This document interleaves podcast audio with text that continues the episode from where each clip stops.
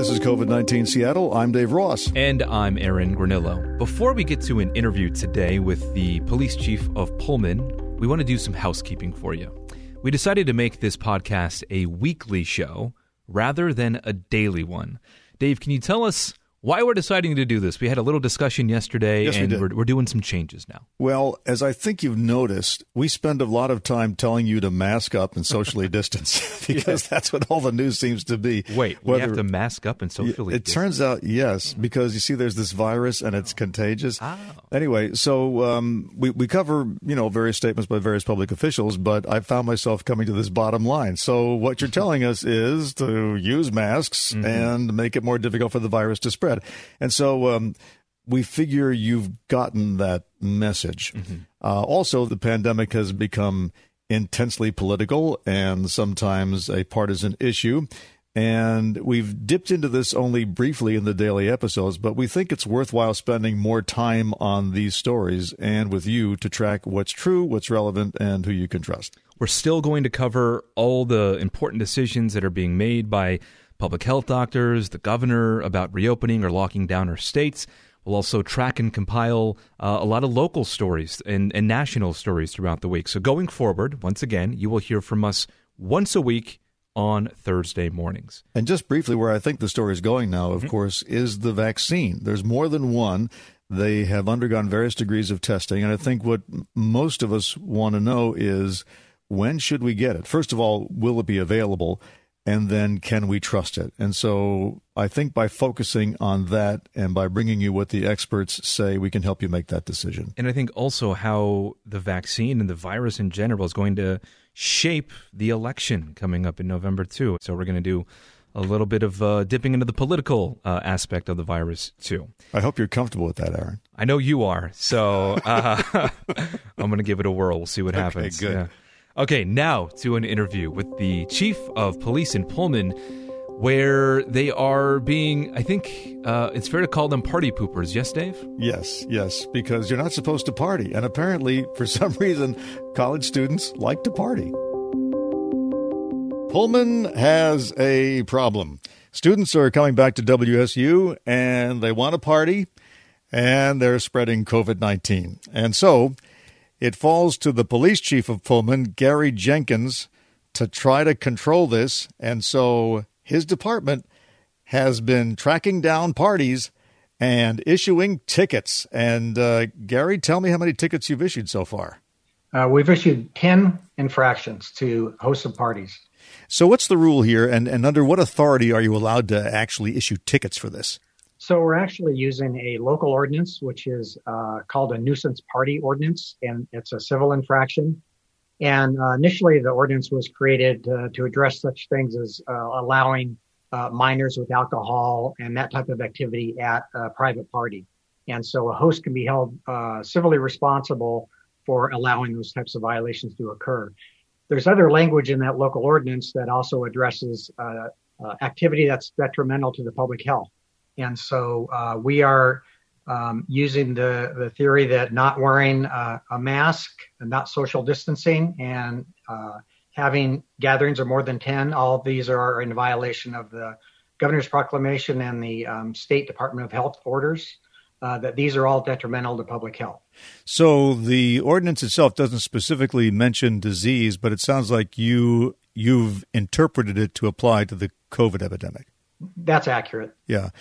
Have you gotten any pushback on that?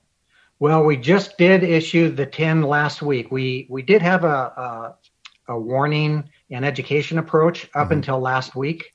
Uh, and as we were having students return back to Pullman for the academic year, uh, we started to see the rise in parties, which correlated with the rise in positive cases. So uh, we changed our approach last week to uh, begin issuing infractions for this nuisance party ordinance. So we haven't had any uh, go to court yet. Uh-huh. Um, so we'll see what happens. We'll see what's yeah. So you're you're about to get a court test to see whether this actually holds up.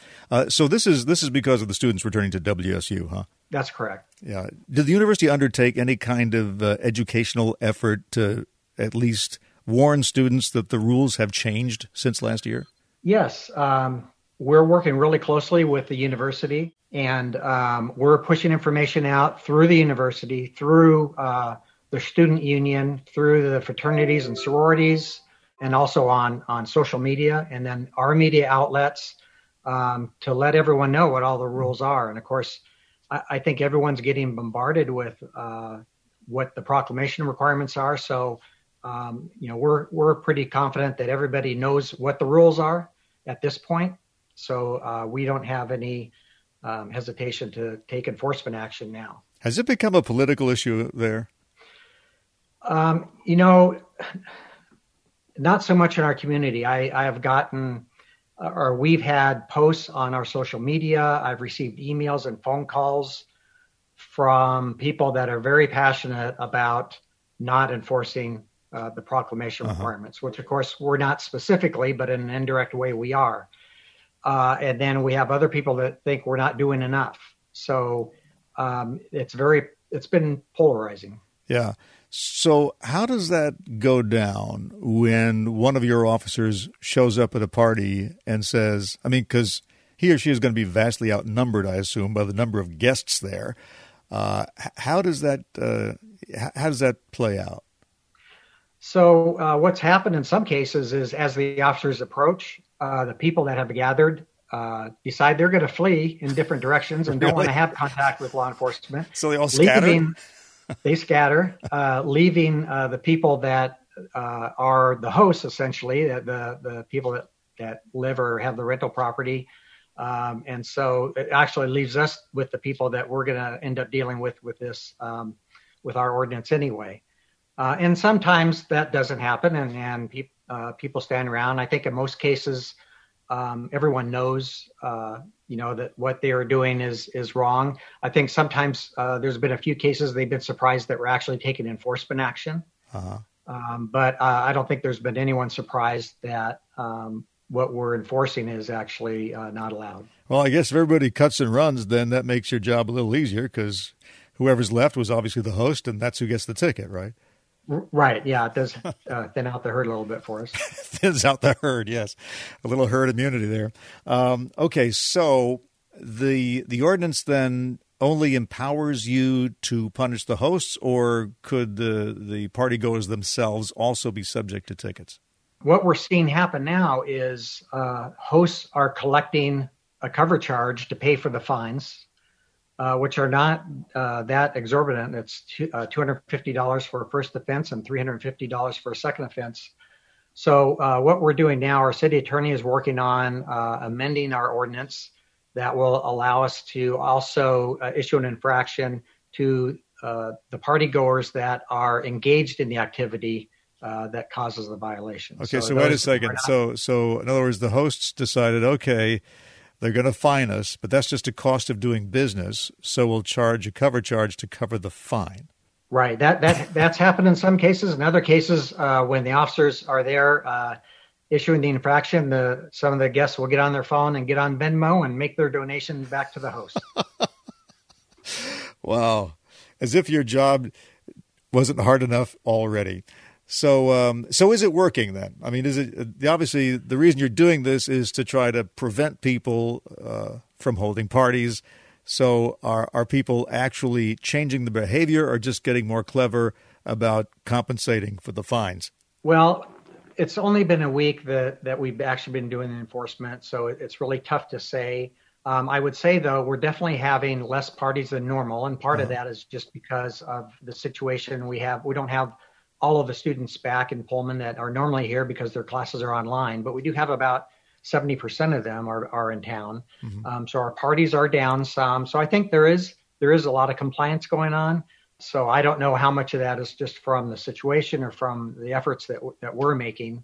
Um, I think it is making a little bit of an impact, and I think uh, we'll be able to tell in the coming weeks really uh, how much of an impact we're having on um, on the actual COVID spread and, uh, yeah. and the parties. We know through contact tracing that, that uh, a lot of the positive cases amongst students are are coming back, traced back to gatherings or parties uh, of students. Yeah, so this isn't an arbitrary thing you're doing. This is based on the fact that you, your information tells you that this apparently is one of the primary reasons that it's spreading in that area. Right. I mean, our ha- our plan all along had been just to educate and warn, and uh, you know, during the summer that was working fine. But then when we got hit with the explosion of cases that we've seen, um, we knew we had to take a different approach. Yeah. So, is there a way that you can hold any kind of social gathering that does comply with the law, or is that just simply impossible now? So, um, gatherings of 10 or fewer that practice either social distancing or wearing masks, those mm-hmm. are completely allowed. Well, um, good luck. You're, I'm sure that you're you're now considered Pullman's number one party pooper, but you know, you got to do what you got to do, right? Well, you know, the interesting thing is we we are getting a lot of support from our community. Our community's scared uh, to go out in the community because they hear what's happening, yeah. and and so they they feel that they're they're vulnerable. And actually, the student groups have asked for our help as well because uh, their um, their groups are not necessarily listening to them, and mm-hmm. they've they've asked for our help in getting the word out and try to reduce uh, this uh, issue as well. So well, we are getting we are getting support in the community. That's good to hear.